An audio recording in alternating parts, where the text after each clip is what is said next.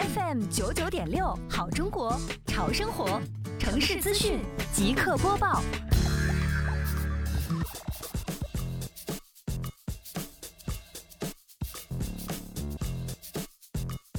为全面提高城市文明程度，构建和谐社会。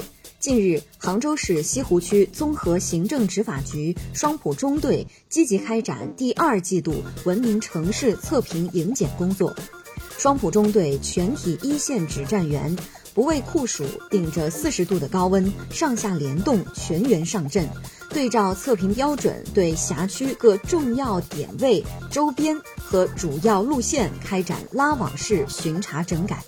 发现问题，队员们纷纷亲自上手。